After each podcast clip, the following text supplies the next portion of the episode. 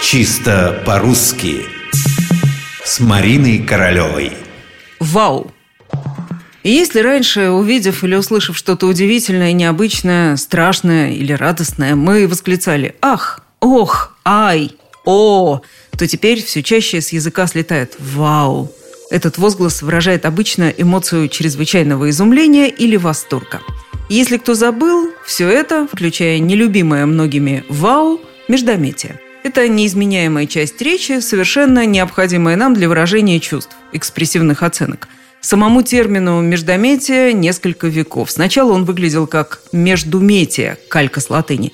Буквально «междометие» означает «брошенное, вставленное между другими словами». В современном русском языке насчитывается около полутора сотен междометий. Некоторые имеют русское происхождение «отставить», «давай», «есть». Иные заимствованы из других языков, как, например, «алло».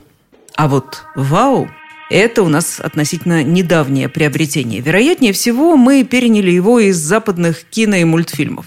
В американском варианте английского языка сленговое «вау» употребляется как существительное в значении «нечто из ряда вон выходящее», глагол в значении «ошеломить», «поразить», междометие, которое выражает удивление и восторг. Здорово, класс, красота. В шотландском сленге то же самое междометие выражает прямо противоположные эмоции – Отвращение, удивление, горе, соболезнование. Боже мой, какое горе! Ой! Большинство лингвистов склоняются к мнению, что слово «вау» происходит от боевого клича индейцев племени Окото.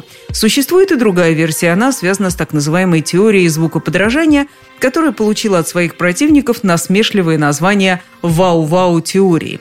Если носитель русского языка слышит в собачьем лае звуки «гав-гав», то англоговорящий – сочетание «бау-вау».